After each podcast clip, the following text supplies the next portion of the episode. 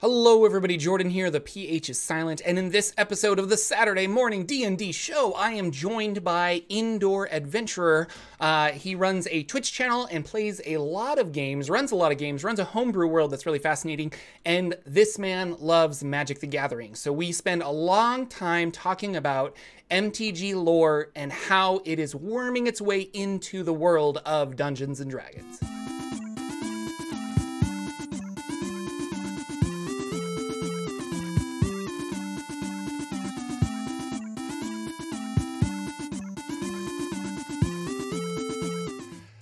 Hello, ladies and gentlemen. Welcome to uh, a very special episode of the Saturday Morning D&D Show. My name is Jordan with a silent PH in the middle, and I am joined today by our good friend, Indoor Adventurer, over at the Indoor Adventures Network. I don't know. What do you got over there? Uh, it's- maybe it's a network right Yeah. now. It's just a channel. Ch- a channel that does a bunch of stuff, but you've got YouTube and Twitch and I don't know, like it's a it's a it's a mini empire, right? You've got merch and all kinds of things. Yeah, yeah. Yeah. So, uh, building. Poor Lucian could not join us today as his new job takes him uh, traveling. So we might have more guests in the future, uh, just because like Lucian can't do it. So I don't know, and like we want to keep the show going. So uh, rather than just skipping a lot of weeks, we decided to get some uh, awesome people on the channel to uh, chat with me, or vice versa. Uh, when Jordan's on baby duty and things like that, it looks like we have some fans in the chat already. Thank you for joining us today, Indoor, so much. Yeah, it's no problem. Oh, I've been been a big fan of the show for a long time. Hell First time caller, long time listener. You've been on Uh, before, haven't you? I thought you have. Yeah, yeah, yeah.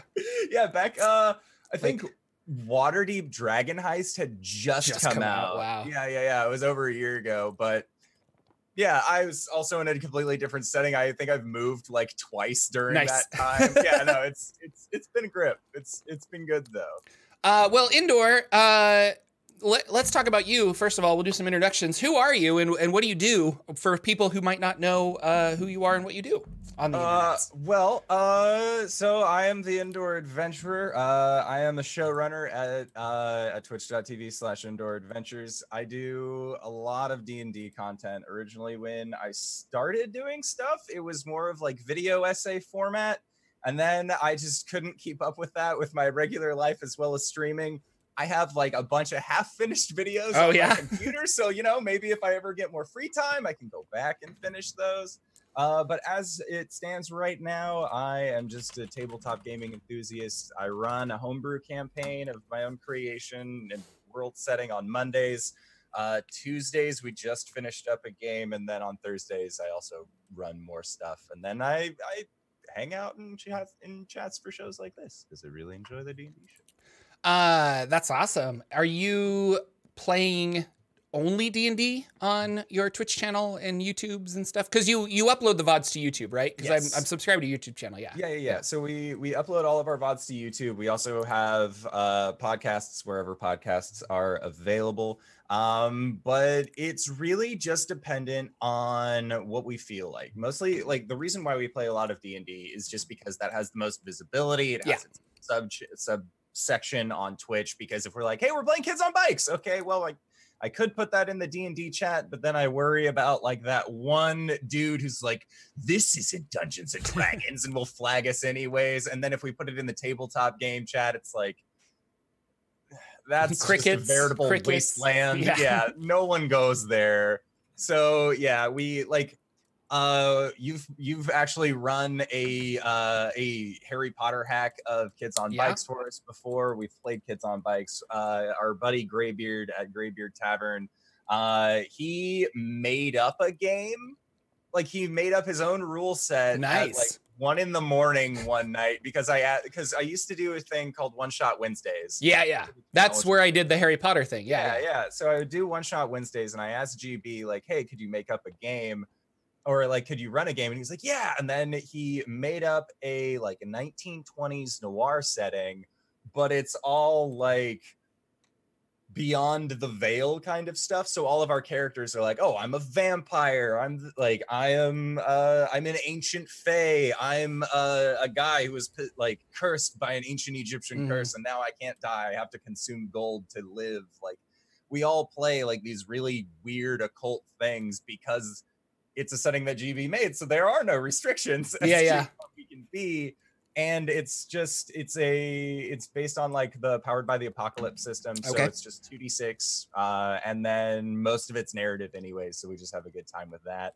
Uh, and then as far as like running other games or playing in other games, I want to play in more. We've played Dungeon World on the channel before. I love Dungeon World. Yeah, uh, another powered by the apocalypse game. Uh, and I've only read Dungeon World and seen a couple people play it, but uh, it's I like it too. Like it's uh, uh, Adam Koebel really explains the process well of uh, collaborative storytelling um, Yeah, yeah. in in all aspects. And so you come in as the dungeon master or as the game master, not knowing X, Y, and Z, and you really fill it in with the rest of your people. Or, I mean, I haven't played it, but this is my interpretation of it in interviews that he said, and I really like that. Whereas uh, Dungeons and Dragons really gets into a uh, That's not number a crunch. yeah, yeah, and, it, and and some people like that, and actually a lot of people like that. You know, I have uh, I play with a whole group that really enjoys like how can I position myself for maximum efficiency and things like that, and they have a lot of fun with that.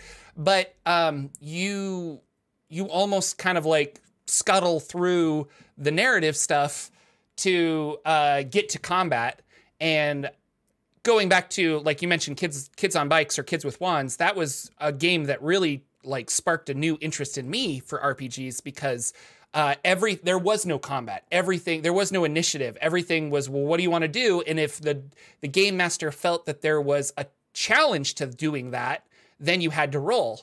And and if there wasn't a challenge you didn't have to roll. You just kind of did it. And so it's it's interesting how i guess my own perception or perceptivity of rpgs has changed over the years as well but Oh, for sure. but Um, yeah, and other games that we've played on the channel, uh, because we also do charity events every year. Like we've played Fate System before, and Okay. Fate, Fate makes that's a that's a wild lands. That Yeah. is the Wild West. I mean, we played a Wild West version of Fate System, but like the rules are made up and the points don't matter in Fate, Yeah. except like the Fate points; those ones matter.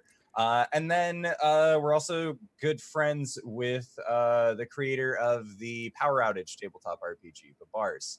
Um, that is a it's like a, a TTRPG that's supposed to be for kids, not in the like no thank you evil uh, kind of style, but it's very much a like there are ways to play the game, and the way that it breaks it down is actually I feel really important to regular uh, dungeon delvers, that kind of thing. Because one of the things that it does is like there are three phases to every uh, every trip, every every encounter, that kind of thing, which is the exploration phase, the puzzle phase, and then the combat phase. Because if you think about a dungeon, half the time there is the like, okay, we explore the dungeon. Okay, we have encountered a puzzle. We must solve said puzzle. Okay, now there's a monster that has appeared, or there's a person that we need to talk to. And the really interesting thing about Power Outage as well is that um, because it's designed for kids, kids aren't good at number crunch. So one of the things that you can do in that is that you can actually there's a card uh, a card based system. So rather than rolling dice, you can just draw the top of a card and be like, oh, I succeeded in this mhm. like draw a card. Oh, I failed in this. Okay, moving on past that point. But like each of the failures are meant to propel you forward, and in the game itself is very much. I think you would enjoy it because it's it is a punster's dream. Ooh. Every everything is just like serial box superheroes yes. to say to say the least about that. So like one of the characters that Babars played on our uh on our charity event last year was called the Sasquatch. And like uh LB, who's been on the show before, played a character called the Caffeined. Like it's, it's like just to make the most ridiculous thing. Like the first time I ever ran it, it was a group of cold themed supervillains who all showed up in the same place at the same time and were like, well, we have a giant refrigerator that we put in the middle of town and we're going to use it to cool everyone off. Like it's because it is meant to inspire the imagination of children. Yeah. There are no real like, oh well, if you think about the size category, that really wouldn't work in Megatropolis. Like, how No, how much matter. electricity does this fridge actually use? Because I don't think the power grid could sustain such yeah, a exactly. like yeah. No, that's Shadowrun rules. We don't go there. awesome. Well, that's really cool. Yeah, I will. Uh, I wrote those down so that uh, I can put some links in the doobly doo below if you are interested in uh, such a such a a game. You can you can go check it out or check out your uh, stream of it because I'm assuming you have these charity events on your YouTube. Oh channel. yeah, yeah, yeah. That uh, we called it the Guild Home Gathering, uh, which was a mental health awareness support stream. Nice. Uh, and it was I didn't know it at the time, but we were holding it on Gygax Day. So oh, I think cool. We're gonna tr- yeah, I think we're gonna try and shoot like every year close to Gygax Day. That we're gonna try and do the same thing. That's awesome. Yeah, yeah. Um, I not to like shift gears, but I'm gonna shift gears because I have a story I want to tell. Yeah. Um, uh, a, f- a s- fan of the show, Kyle. Kyle, fan of Saturday morning RPG show or D and D show. Yeah, we're not rebranding. uh, sent. I was reading the cover of this. Sent me this book, which is the Ultimate RPG Character Backstory Guide. Um, and he he uh, so thank you Kyle for sending me this. Uh, I apologize that I got it a month late and it's just been sitting in my PO box because I don't really go to the PO box if I don't know there's mail there. And I went yesterday because I'm like, oh, I have mail there, and then I was like, what is this? And so this was kind of a pleasant surprise. Um, and the only thing is, he sent me this book and said, I'm not affiliated with anybody who wrote it or anything. He's like, I just think it's kind of cool, and I wanted to see what you thought of it, and maybe if you do a review or something. So I've been flipping through it, and I, I will give my opinion maybe next week when I have more time to actually read it. Um, but what you do is it's kind of like homework. Like you have to go through and fill out like what made this person beautiful, what made this person strong, and you just kind of I don't know, it's like a worksheet for building a backstory for your character, which is kind of cool. And there's a bunch of like random tables and things like that.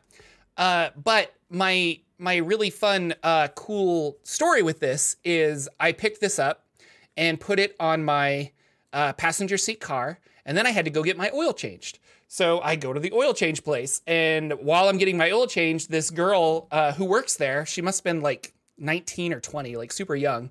She walks up and she's just like, I'm sorry, like, what is your book? Because that looks really cool. And I'm like, oh, I got it in the mail. And I was kind of talking about it. And then she said, that's really awesome. Like, I pay, I play RPGs. And so I was like, oh, I like play lots of Dungeons and Dragons. And so we were geeking out about RPGs.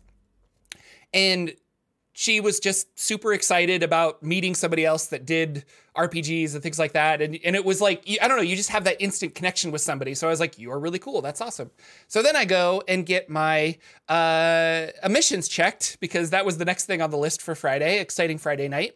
And I went there, and there like was this 60 plus guy working at the emissions counter, and he comes out and he sees my book and he starts talking about I played AD&D back in the day. I met my wife through RPGs. We play Rifts right now.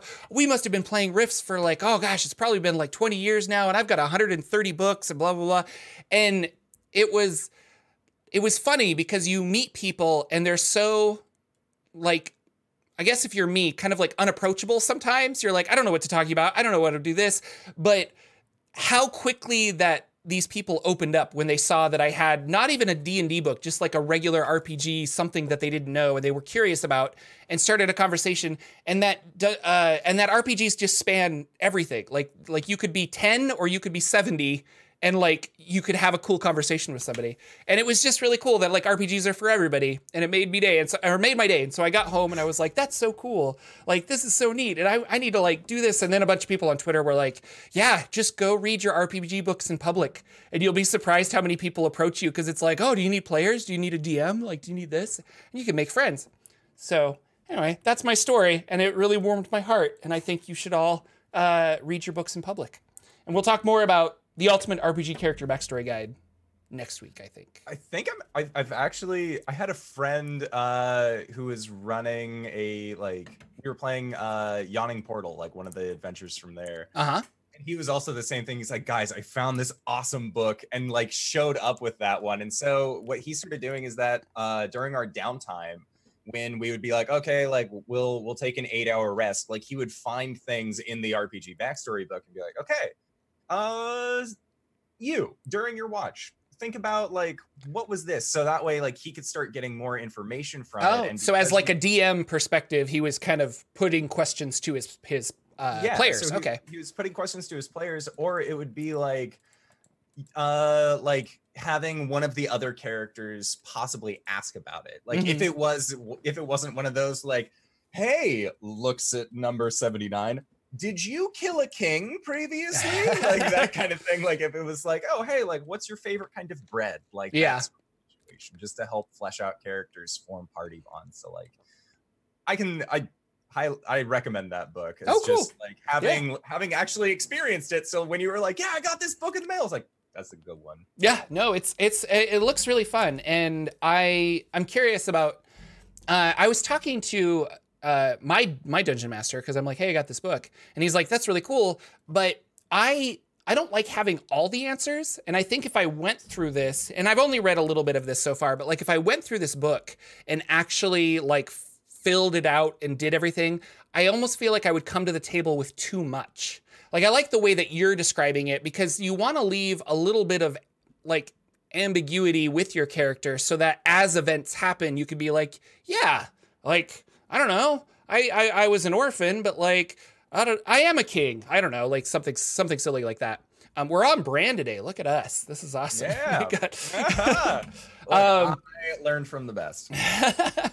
but uh, I I don't know. It's it's more fun to me to like figure out those those to figure out the character while you're playing. Granted, I haven't played a lot. I'm mostly a dungeon master, and so I kind of have been treating my characters like I treat NPCs, where I'm like, here's like the gist of what I need to know, and then I fill in the rest later, kind of a thing. But but I don't know. It was a it was a really thoughtful gift, and so thank you very much. We're gonna try that out and and i like that what you're saying is maybe maybe during downtime it's like you know uh player one this rumor about player three has been bothering you for a long time and you feel compelled to ask him about it tonight and it is like did you kill that king or something and then it just opens up like oh i don't want to talk about my assorted past all this stuff Yeah, Like, like, it. lb's character in rod of seven parts don't ask me about my history i'm, I'm too dangerous i'm too dangerous Don't ask me about my history, but like I have seven pages of backstory Mm-hmm. just in case. oh i got seven pages it was awesome Yeah, I know. uh, this winter when I'm cold, I'm gonna use. No, I'm kidding.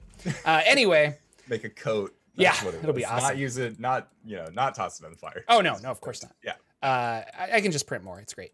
Um, Baldur's Gate three. So uh, that's like the big news. I just made a video on it because it's like the big news and things like that. Uh, Spelljammer Nautiloid Mind Flayer ships.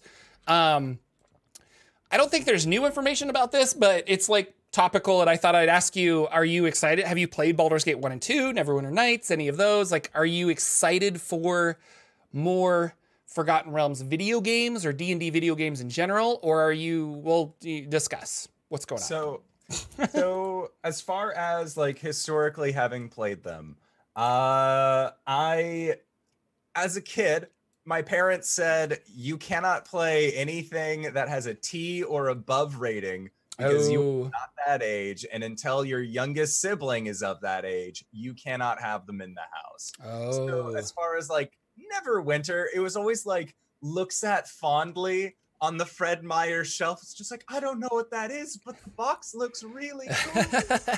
and then with Baldur's Gate, like same kind of thing. Like I don't know what that is, but my parents won't let me rent it from the library. So then like I would see I if I am more uh, familiar with Baldur's Gate two. Yeah. Specifically the second one because that is the one that my best friend had growing up. So whenever I would go to his house, he would be like, "Oh, I'm playing through Baldur's Gate 2. This is incredible." And I'd be like, "Okay, I have no idea what this is based off of. Is this a completely unique game? Like no one had told me what Dungeons and Dragons was. Yeah. Probably for the better because I would have just like deep dived into that. But like as far as like characters that I'm familiar with, I know who Minsc is. I've Mhm. always remembered Boo, the giant miniature space hamster. Like I've remembered their dynamic and like fighting some enemies, but my overall knowledge of Baldur's Gate as a setting has really just been uh from current from current recollections. So like uh modern day me works at a place uh, that sells used video games. So a lot of the time, like we'll get people bringing in like old games and stuff like that. And people have brought in Neverwinter Nights, all of the expansion packs, Baldur's Gate 1, all of the like manuals and stuff. And I didn't know that in the first uh in the first PC release of Baldur's Gate, the manual is like 180 pages. oh wow. And like the first 30 pa- well like the first 30 pages are actual game manual and then the second half is Volo's guide to Baldur's Gate. nice. And it's actual like a little like lore book. And I was like, "Oh, well I'm going to get that after Yeah, that's shit." way cool. like I don't I'm not to play this game cuz like my laptop doesn't have a disk drive. I I can download like the enhanced editions later. but I, I've I've been going back specifically to pick up those old manuals, trying to find bits and pieces of lore that and like the characters are really they they didn't know what they were doing with naming characters. So like uh, I found a PlayStation 1 game called uh, I think it's like Trials of Iron and Blood, a Ravenloft battle game and it's Mhm. like it's like a, a, a Soul Calibur Tekken 3D style fighting game, but set in Ravenloft. But Strahd isn't one of the characters that you can fight as. But one of the characters' names that I, I really want to play now uh, is Ignatius Max. And like the names are so grandiose that it's like, yes, I want to go back to where this was. So like my knowledge of Baldur's Gate is very limited. I would say, but knowing that Baldur's Gate 3 is coming out has still filled me with the same amount of excitedness because I started reading through all of the D&D comics that are published by IDW that are written by Jim Zub. Mhm. And in those, the first instance is them in Baldur's Gate. Like there is a statue of Minsc that ends up becoming alive and he thinks that he is Minsc and like there he's in the current day Forgotten Realms again. yeah, So, yeah. I I think I've read that as well. That's fun. Oh yeah, no. So uh as far as Baldur's Gate 3, very excited. The trailer got me so hype seeing like the what is it like the xenomor- xenomorphosis Yeah, the, like the, yeah. the flaming fist guy turned into a mind flayer and then the like five minute intro Mhm. that they revealed at pax I'm really excited. I think it's going to be a lot of fun, and uh, apparently it has some like multiplayer stuff. So that would be really cool to uh, play through it together. Like I don't know if I could, if you could find some friends and just be like, "Yep, we play this every like Saturday for three or four hours together," and that's how we're going to get through the game. Would be kind of fun. So we'll see. oh yeah Um, I actually just found a website while you were talking about this called replacementdocs.com, uh, where you can download PDF scans of old game manuals. And I found Baldur's Gate, and it, you're right, it's very, very Volo's Guide. It's fun. There's like, oh, here's this place and this place, so that's really exciting. Yeah, no, So- like I would say like for people who are trying to run like a Descent into Avernus game and want to flesh out Baldur's Gate, like find that old manual. hmm Because again, it's just like so and so owns a bakery on the Yeah. corner of this street. Because Ed, I will stand by this. Ed Greenwood is a crazy person. He knows the corner of every street of every city. If you mm-hmm. ask him on Twitter, you're like, "Oh, what was this person doing at like 11:30 in the eve on the night on like day number nine of this particular 10 day?" He's like, "Well, they were at home with their family reading a story about this," and it's like a 10 page long tweet because he's very active. on Yeah. Twitter. Yeah, he's. It surprises me that, well, if he hadn't sold the Forgotten Realms to TSR, I don't think it would be what it is today. Um, because he's not Tolkien, he's not a lot of things, but he is very detailed, and he has uh, very a very fleshed out world for what he what he created. Um, but it, it's just interesting to me because I'm like, I've, part of me is like, I think that's sad that he doesn't own the rights to the Forgotten Realms, and it's cool that they let him like still you know, contribute to it and do all this other stuff. But uh, it's, I don't know, I just find it interesting. But I, I think about that a lot where I'm like, I don't think the Forgotten Realms would be this huge setting if it wasn't for him selling it. Like if he had held onto it in some way, it would be like, well, we're not making enough money off of this, so we're not going to promote it. So we're not going to, you know, and, and allowing multiple authors to define and build up the world in different ways and stuff was kind of interesting. So, but, but speaking of multiple authors, and large large settings um your yes magic the gathering is announced. Uh they're doing another campaign setting for mtg and way back we were getting these plain not uh there were there were like free supplements that they were putting out for Magic the Gathering settings for D&D and then we got Ravnica which is really awesome and popular and people really like that. There it is in all its glory. Um and personally i was like oh well that's done. Like they made ravnica ravnica's uh, correct me if i'm wrong but i think it's the most popular magic the gathering setting yeah. yeah. and so it made sense that they're like we want to take the most popular one and make uh, a d&d setting for it and it is this like huge world and so a lot of people could buy that you could run a game in ravnica or you can steal a bunch of stuff for your own game because it is just like do you have a large city in your game? Do you want to do X, Y, and Z? And so that's kind of cool. Uh, and then Theros was announced. And uh, for for those of us who don't know anything about Theros, what is Theros, uh, Mister Magic the Gathering lore expertise? so uh, Theros, for all of you who have wanted a a like Greco-Roman, heavy on like the Greek mythology style setting for ma- or uh, for for Dungeons and Dragons. I was going to say for Magic the Gathering, but for D and D, Theros is going to be the block for you. Everything that they have there is very much like oracles. The gods are active. There is a pantheon. There is an underworld that's ruled by a guy who's totally not Hades. Like there is so much of this of Theros lore that is ingrained in in the Greek mythology set. Um, and it is it's very interesting because for example like when uh it was the latest unearthed arcana how they were saying okay so there is the circle of stars druid right? And how like at second level you can gain a star filled form. In the in the theros block there are creatures that are born of the celestial heavens. And when we mean celestial we're not meaning like ah i am god based but specifically made of star stuff. And these can be like crabs and elk and people and gods. Like it basically looks like an outline, and then the inside of that outline is filled with a variety of color and these star stuff. And there are even Magic the Gathering cards that are called like Nyx's Ram. And it's just a sheep. It is a sheep that is filled with this star stuff, but they're like small living constellations because in Theros, the magic that is there is so heavily tied to the living things, and the veil is growing thinner that more things are becoming infused with this ability. And so in the Magic the Gathering cards, the a lot of the creatures that were coming out were creature enchantments. So in Magic, there are the two distinctions between like, okay, you are a sorcery instant,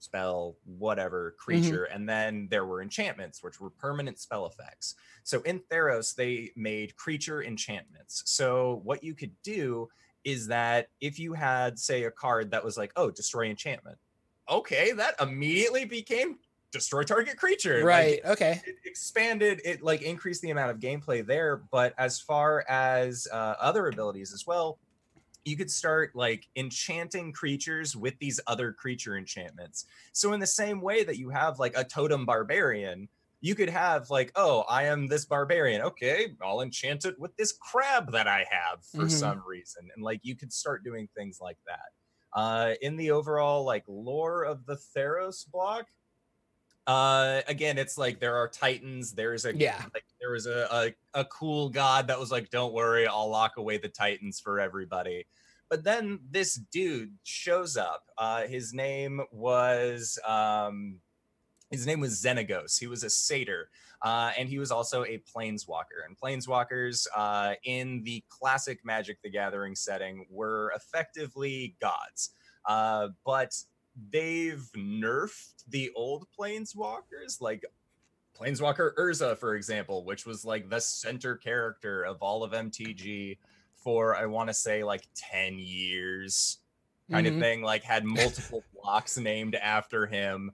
Uh, he ended up like going the way of the dodo. They dis- they they pushed him aside. They brought in these new planeswalkers because what they wanted to do was that they wanted to start shifting the keywords around. They wanted to start shifting around phrases and and making things more easily to understand for new players. So, for example, uh, you don't like in your uh, in the older cards, they'll say like, "Oh, target opponent's deck."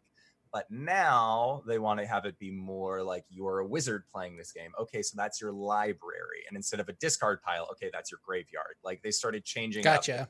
words and instead of a player canonically the players playing the game of magic the gathering are planeswalkers you are mm-hmm. the people who are doing all of this thing so like uh jance and like they're they're the famous J yes. or J sorry they're the famous planeswalkers that like run around though that yeah. have art and stuff that I sometimes use in my videos but we won't yeah yes like go. little Lajani there you go uh yeah so um basically all of these. Uh, so Xenagos was a planeswalker who came back, and as a satyr was just like, I'm hedonism. This is great, but now I am bored. What's the next thing that I could possibly do? Is like this borderline godlike figure. I'm gonna become a god in a plane where it's super easy to like actually become a god, I guess. Like looking at the lore page for Theros, in Xenagos's little like blurb, it says he became a god under shadowy circumstances. The end. Mhm. Like they like not even wizards really said how he did it Hmm. because like in the in the way that the like because each of the Magic the Gathering blocks that comes out is a if they come out in three, imagine it like a three act story. So, like, okay, you get your first act of the story in block one, second act of the story in block two, third act of the story in block three.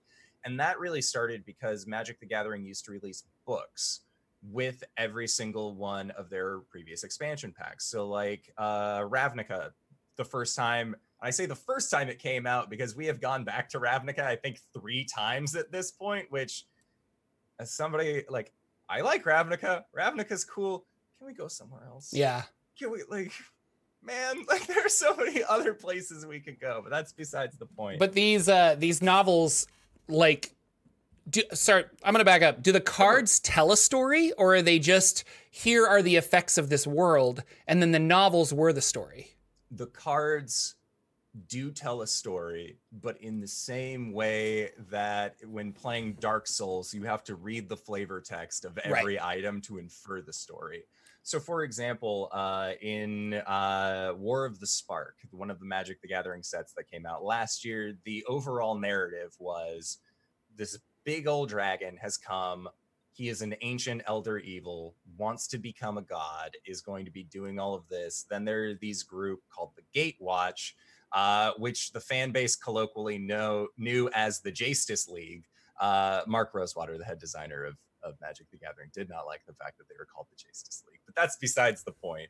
Uh, and they ended up clashing. So when you look at the cards, you can see like, okay, it'll be like Nicol Bolas, leader of the Dread Horde, and you're like, okay, who's the Dread Horde? And you can look on the cards and you can kind of begin to make these connections. And then there are others where it's like an untimely alliance, and it is Rakdos, the big like cult leader demon of the cult of Rakdos on Ravnica with one of the good aligned planeswalkers on his back. And so you as the player have to think okay why why are these two together? And like the flavor text on the card will speak volumes in that he'll say like it's Rakdos saying like I'm doing this the one time Gideon. No one has ever ridden on my back and no one will ever do this again but you know then later because of the lore that Gideon is trying to ride Rakdos up to fight Bolas and that's the only way that he can do that Mm. so like it's not like the cards are like as you read it, chapter one.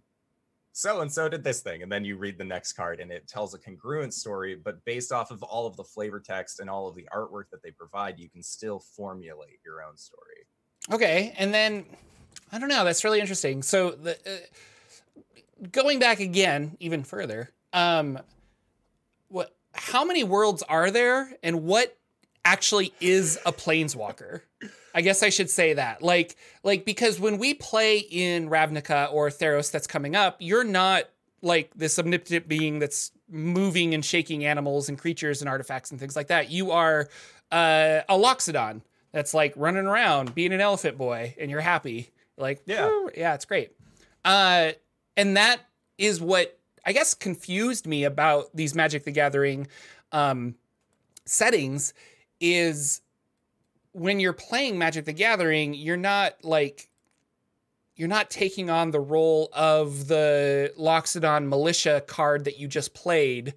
You are using that as a defensive structure. And they're just such different games that I don't understand exactly how it comes to mesh. I mean, I guess I do. I've read Ravnica. I understand that like there's a world and things like that, but uh I don't know. So my question, yeah, like where do planeswalkers come from? Where do they what are they? Are they gods? So- are they more than gods? Are they So in the original, they were, I would say that they were more than gods.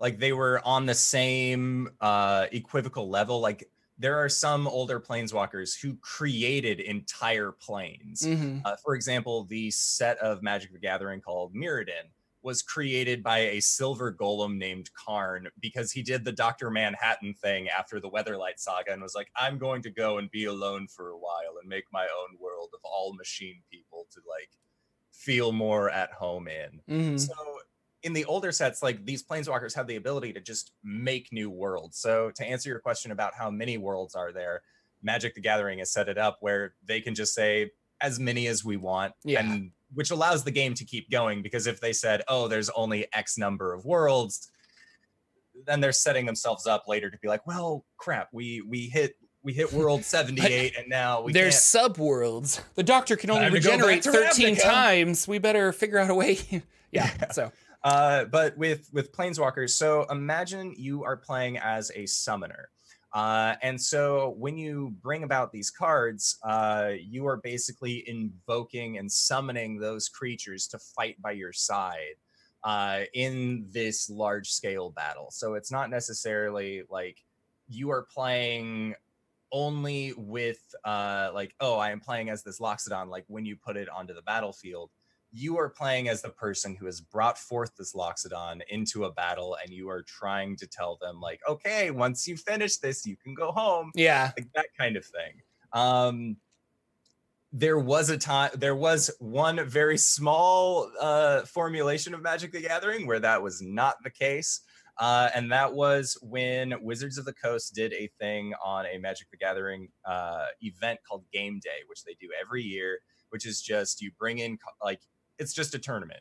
Mhm. But on this specific game day, uh, the outcome of the tournament determined what the next block would be for the narrative. So in uh, one of the sets, there was an option where uh, it was on Mirrodin, so like the artifact plane, but then there was like this infectious oil that came in and started corrupting a lot of uh, a lot of these other things, and it was actually like an ancient evil from like many sets ago. So like a lot of the like Magic the Gathering lore nerds, like I shrieked when I found out that it was like, oh my god, the Phyrexians are coming back, and like friend in the dorm with me was like, can you?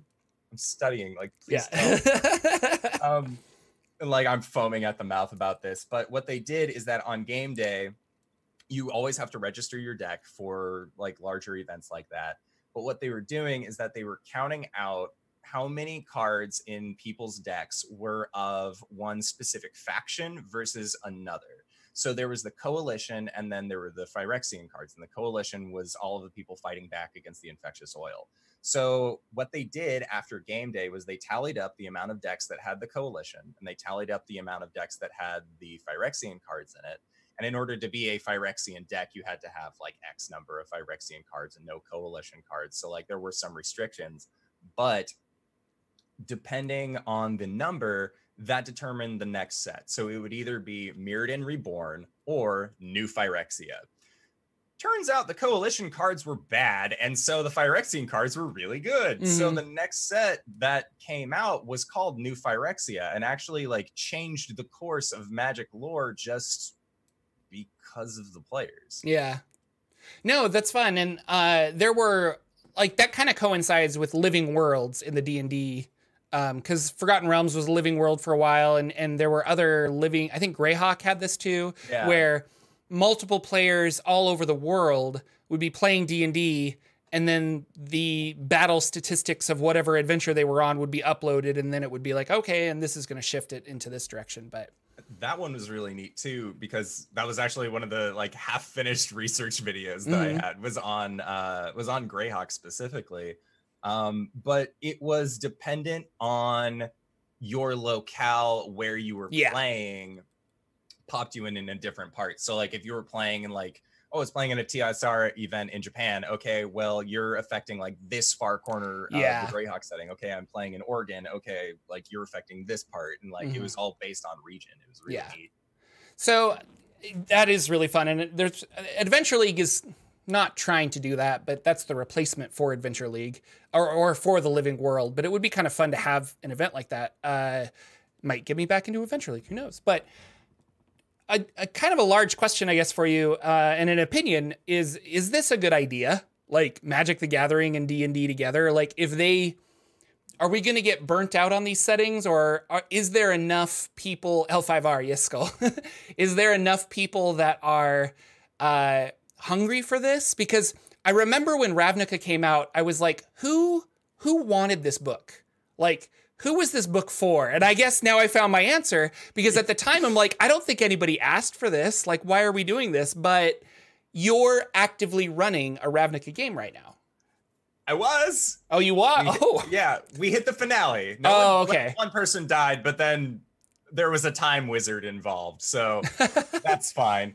Uh, no, so I think that ultimately, financially for wizards, good idea okay. because, like we saw in the Ravnica book, a lot of the art assets are already there. Mhm. There are cards called artifacts that are already in the Magic the Gathering setting, which we saw in the Ravnica book. So, like, it's one of those, like, hey, don't copy my homework and make it too obvious kind of Yeah, yeah.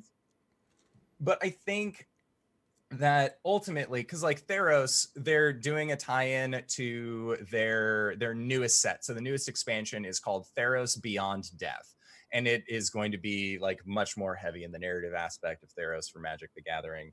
But so they they kind of want to do a cross promotion with that and like hey if we release this book around the same time that we release the set then cross the streams we can get everybody who likes this thing maybe Cross the streams. Cross the Never, never streams. do No. that. Exactly. And I think that that's the that's the thing that wizards might find themselves in is that Ravnica is very popular.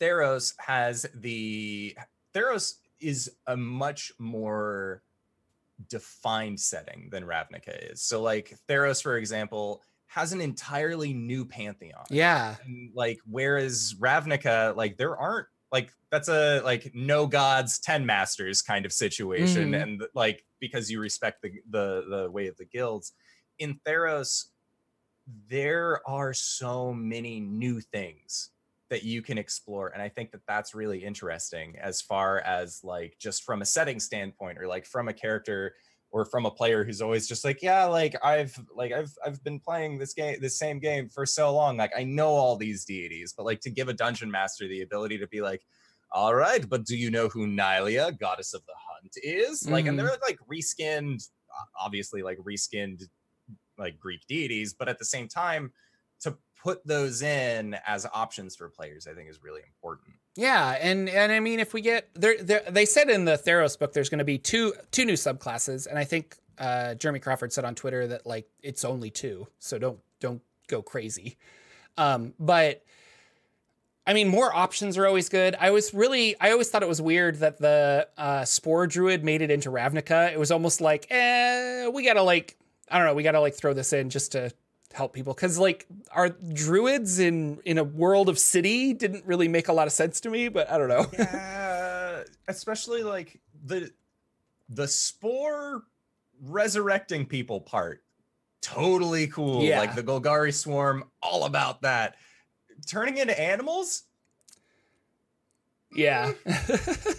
So that part that was the that was the real distinction there. What is what in i mean you know a lot about this. This is awesome. I'm glad to have you on the show. Thank you again. But uh Yes, no what is the next magic the gathering d&d setting? Like what what's popular enough that they're like well we're going to bring this over? And is there well i'll ask that first.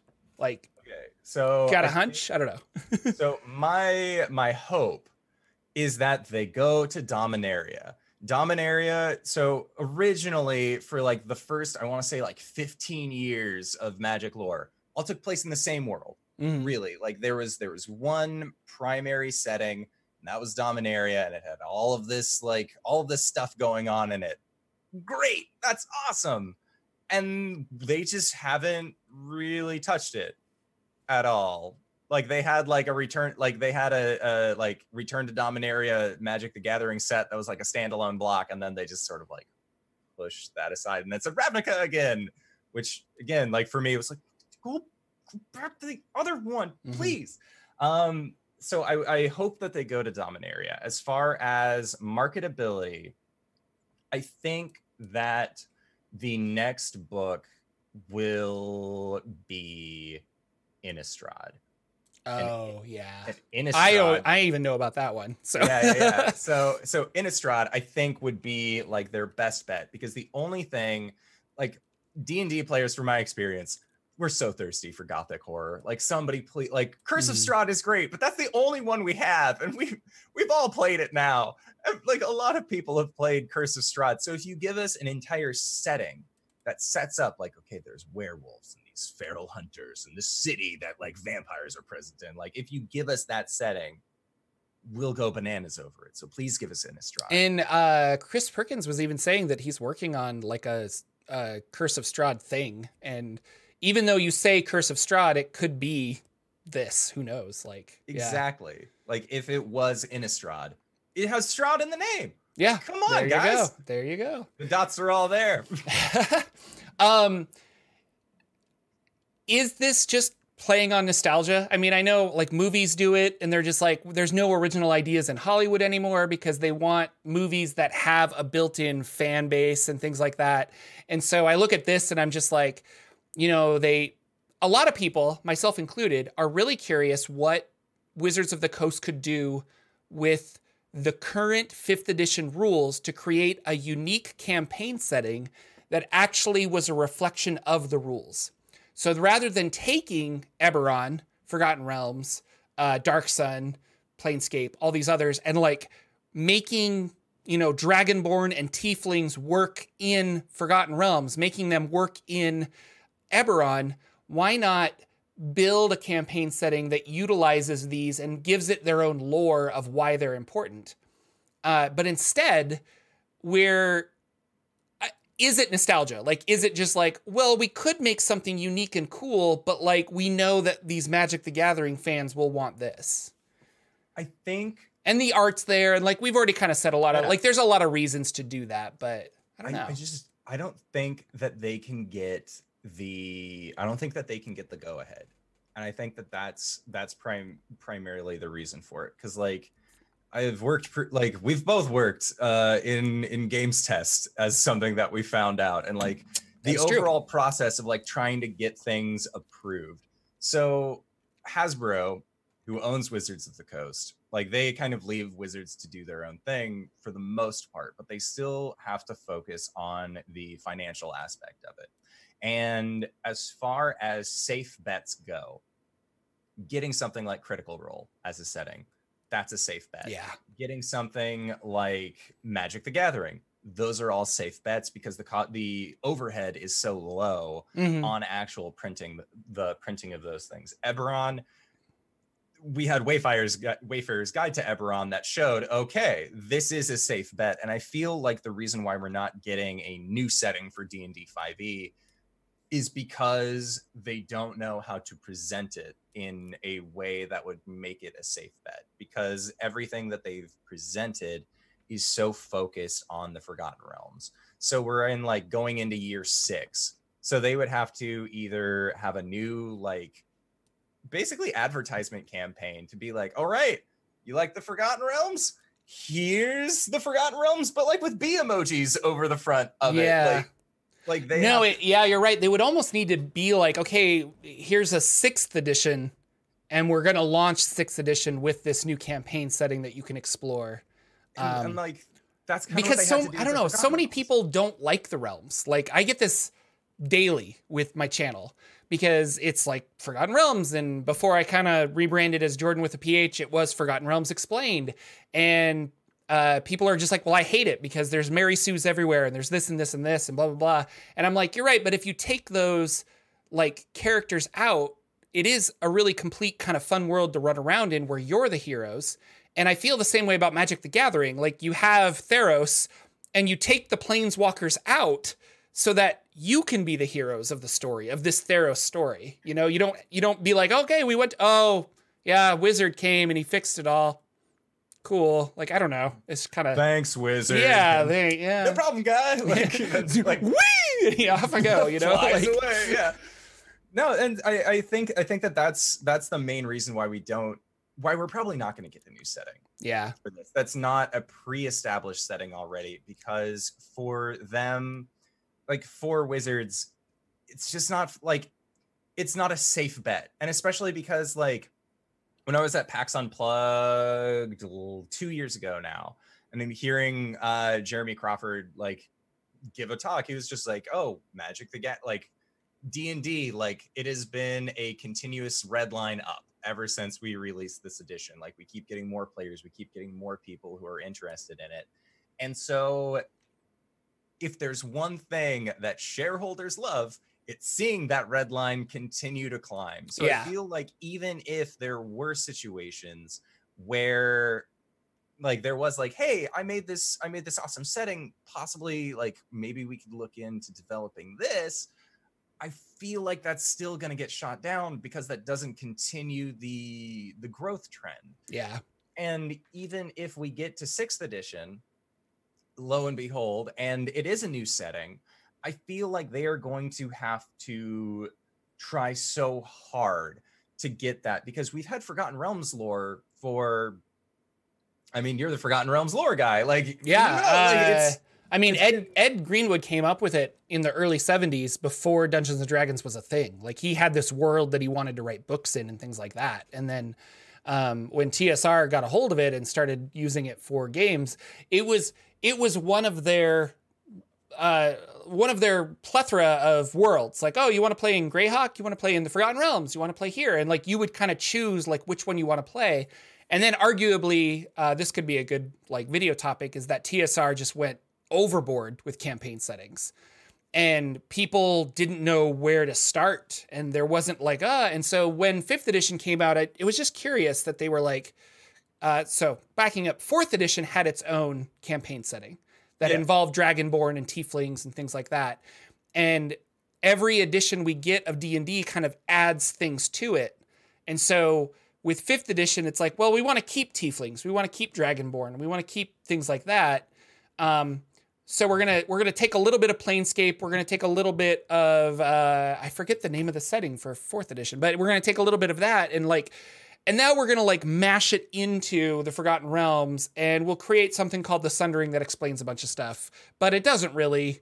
And we'll write some books that kind of tie it in, but like not really I don't, you know, like eh, and and I guess that's my frustration is that uh if you want to do it like make it proper and cool and they they don't. And and it's like like I like the Forgotten Realms a lot, but it is convoluted lore and history at times because it has gone through so many changes.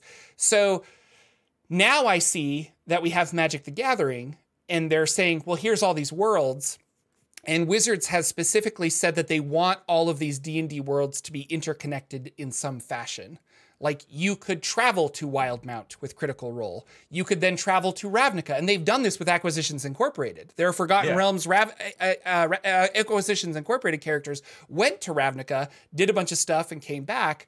So there's ways to traverse all of this, and you have creators like Keith Baker for Eberron that's like, well, Wizards is forcing me to say that it's part of an overall world, but I don't really like that because I liked Eberron being its own thing.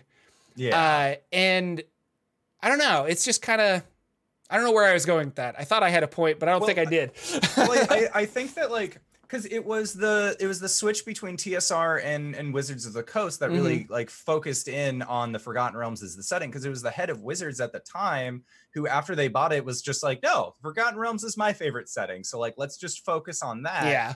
As like our continuing path and i feel like that has kind of been the trend ever since was that it was just like the decision that he made upon the purchase of tsr like oh i i Mhm. really like the forgotten realms so like that's what we're doing hmm and i feel like we've just kind of been trapped in that ever since because like we have the option of spelljammer crystal spheres Yeah, done There's like a whole. You you go to the edge of the crystal sphere, you teleport to another area, like yeah, and then there's uh, but even that, like I made a video and I'm like, you could go for through a crystal sphere to Dark Sun, and then people are just like, you can't actually do that, and so like it is interesting that there's all these like these settings, but then Small there caveats, there are yeah. those uh those people that created those settings that are just like, I don't like how that fits, so it doesn't fit into that. So I don't know, it's kind of and now and, and I'm thinking that Magic the Gathering is going to be like that, where we just have it's another world that you can visit, you can teleport there. And so I'm like, well, when do planeswalkers come to the Forgotten Realms? Like, when does that happen? Or is Elminster a planeswalker already? And that's kind of why he's so Mary Sue overpowered and things oh like yeah that. So, i would i would point to that guy and be like Yeah. that's a planeswalker Walker. Yeah. So I don't know. It's kind of interesting. Excuse me. I am always like I don't I don't mean to. I'm not uh, poo pooing this or putting it down or anything. I'm excited for Theros. I want to explore these now that I know that these are going to come out a little bit more and the lore is so rich and interesting. And more than the Forgotten Realms, I like lore. I like history and I like mythical things. And so I want to I want to figure all this out and, and do more of that, which is partially the reason I fell into uh, uh, in love with Eberron is I was just like, this is like so different. And I like that. You know, there there aren't gods that walk around among us kind of like they do in the Forgotten Realms. There are these abstract ideas that you worship and you somehow get divine power. And we don't really know where that comes from. And I like that kind of aspect. But then you turn around and you have something like Theros, and I like that as well, where it's like, yeah, this guy right here, he's a god and walks around, does hanging stuff, out. hanging out, you know. So it's kind of interesting. Uh, I I don't know. I with with all of these uh, Magic the Gathering tie-ins, it's just interesting that with fifth edition we haven't had a lot of uh, I should say D&D fans are hungry for Planescape and uh, Dark Sun and all of these things, and they took a chance with Eberron, and it was very successful.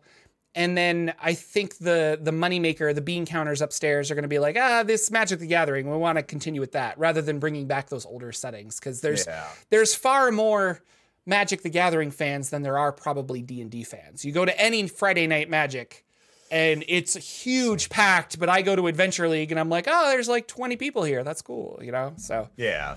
um yeah that we talked a lot about this. Uh, so we'll we'll not do bardic inspiration because like whatever. Uh but indoor uh really quick i guess not really quick.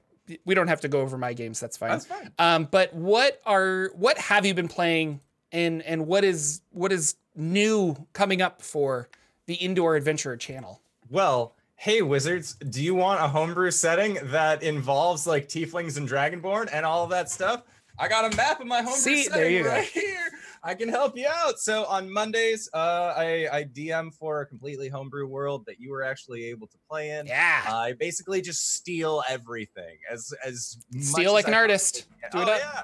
Just like you know, like don't like copy the homework but make it look like your own. So like i have a floating city that has uh like one of the uh mythallar like oh yeah. I, like i took one of those and was just like oh yeah it's a high magic city. Okay boom done and like have that kind of stuff. So it's the setting that i have is is very freeform. I left a lot of the creation of it up to my players at the beginning because it was like hey what do you want to be? And a character was like, I want to be a noble knight from the Feywild. And I was like, mm. I have not gotten to that point in making that world. It's like, tell me what that means about the Feywild. And then like worked with my player about actually building that. Uh, right now, our players are doubling back to an island that is ruled by the last dragon on the plane.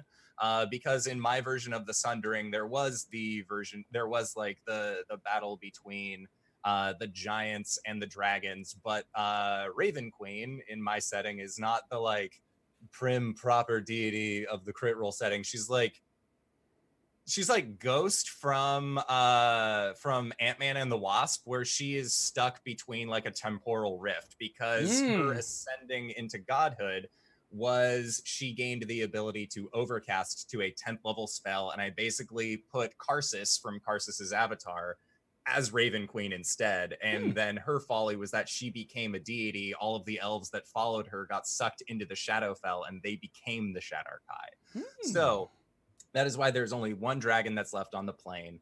Uh, they are going to help find him because they were friends with him before. He flew off to investigate an issue that uh, was on an island that they had previously gone to that was controlled by hags. They removed the hags, didn't kill them, but removed them. Dragon went back. The island, because like it was a it was a uh, a bronze dragon, yeah, a bronze dragon. So he was able to control the weather on this island. They had one person left. Contacted them. Was like, why is the weather all bad? Oh, dragon hasn't been here in like five months. Them, uh. that's bad. So they're going back to try and find the dragon. On Tuesday, we had Waterdeep War of the Spark, which was our Waterdeep game. Uh, but after it finished, uh, one of the primary villains from the campaign was actually controlled by the ancient evil dragon Nicol Bolas from the Magic the Gathering setting. So he stole a character's sister, took them into Ravnica, and hey, wizards, if you need rules for how to make a planeswalker in D&D 5e, one of our characters was a planeswalker. And the way that we did that was that their abilities weren't tied to uh, spell slots, it was hit die. So in order to use your abilities, you had to expend your hit die to show like levels of exhaustion. But then it got to the point where like if you're like level six and you use all six of your hit die, you can still keep using your magical abilities, but you then keep rolling hit die and you subsequently take more damage onto yourself to then cast bigger and better abilities mm-hmm. because there are certain planeswalkers that have sacrificed themselves with their planeswalker abilities to do X things. So it's like, okay, I want to keep that. And then to finish it off Thursdays, we do our Ghosts of Saltmarsh game, which has gone almost entirely off the rails. Uh, but we're we're back. We entered into the last chapter. One of our uh, one of our characters is an aboleth, uh, trapped in a human form. Which, if you have read Ghosts of Saltmarsh, the last chapter is going to be interesting. Yeah. Uh, and also continuing that uh, continuing that thread, one of our characters uh, had died previously in the adventure. They were the cleric of Umberlee. There was a a small island that was a uh, actually a, a small cult of Tharizdun. And so they were like, hey, we can bring your friend back. And like nobody put two and two together that this was a Tharizdun cult until after the cleric got resurrected. And the cleric, when they resurrected, is like, yeah, Tharizdun's my patron now. So like they went from worshiping Umberlee to just like, I follow the chained oblivion. And the way that I play Tharizdun isn't necessarily like an eldritch horror. He's very personable. Oh, cool like he's very much just like all you have to do is just break some chains. I'll do whatever you want. It's fine. And so like that character has the ability uh, uh like i gave them a ledger that has the stranger than fiction ability. So whatever they write in the journal has the possibility of coming true. So like one of the things that they ended up doing which will lead into a thing for you one of the monoliths was in the Anauroch Desert. Uh, so in this Anauroch Desert monolith, they wrote in their journal that as soon as the monolith was destroyed, an oasis appeared. And like a lot of people like came and blah blah blah. And like they have the ability to turn these horrid things that Tharizdun would just be like, ah, destroy it all, it's fine. To actually have it be for the good of the plane, even though it is unleashing the god of madness. Hmm. Do you do you have a wiki or anything that you use to control all of this? Like your players can look stuff up, or it's all up there, huh? Yeah. Yeah. I sh- I mean, if I I have thought about I've thought about using uh like I have a OneNote that I yeah, keep. Yeah. Uh, and if and if people ask, like I'm more than willing to like help share it. Uh, but as far as like making a wiki or uh, Sylvain in, in chat says that uh, I should I should publish them. Yeah, uh, I should push them to uh, like my own version of a dungeon master's guide. I'll try. Uh, maybe do a campaign setting. Like... maybe you can make. Yeah, I don't know. It's it that would be interesting. Uh, a, a very ambitious thing, but that would be interesting. I don't like ambition. Just because of the amount of time. Uh, ladies and gentlemen, that is our show. Uh, thank you again, Mr. Indoor Adventurer, for joining us. Uh, Lucian will be back next week, maybe Magic the Gathering. Uh, we talked about a lot of awesome stuff. Um, I'm currently running a game on Wednesdays on Nerd Immersion's Twitch channel called The Rod of Seven Parts with uh, some really great people. Um, we did not play last week, but we will play this next week uh, because reasons. Um, there are a lot of cool Kickstarters and interesting D&D stuff going on in the world. So like go on Twitter and just kind of look around and see what you can find. Uh, lots of really cool stuff. Uh, I put links in the doobly doo with all this stuff. Again, thank you for subscribing. Thank you for sharing with a friend. If you are a podcast listener, please rate us on iTunes and all of that awesome stuff. And finally, wash your hands. Everybody, wash your hands. If your name is LB and you're in Oregon right now where there is a virus, you should wash your hands. Uh, we very much uh, love you guys. Thank you so much. And uh, we will. Anything else before we go, Mr. Indoor? Uh, no, that's gonna be it. If you liked what you've heard, maybe I'll put yeah. out like maybe I'll put out some Magic the Gathering lore. Or like if you ever need help, I like I told you before this video, and like those of you who have stuck around have witnessed, I can talk this all day. I love Magic the Gathering so much. That's awesome. Follow uh, Indoor at Indoor WTF on uh, the Twitters, and I am at Jordan with a silent PH in the middle. And we will see you all next week with another episode of the Saturday Morning D and D Show. Goodbye.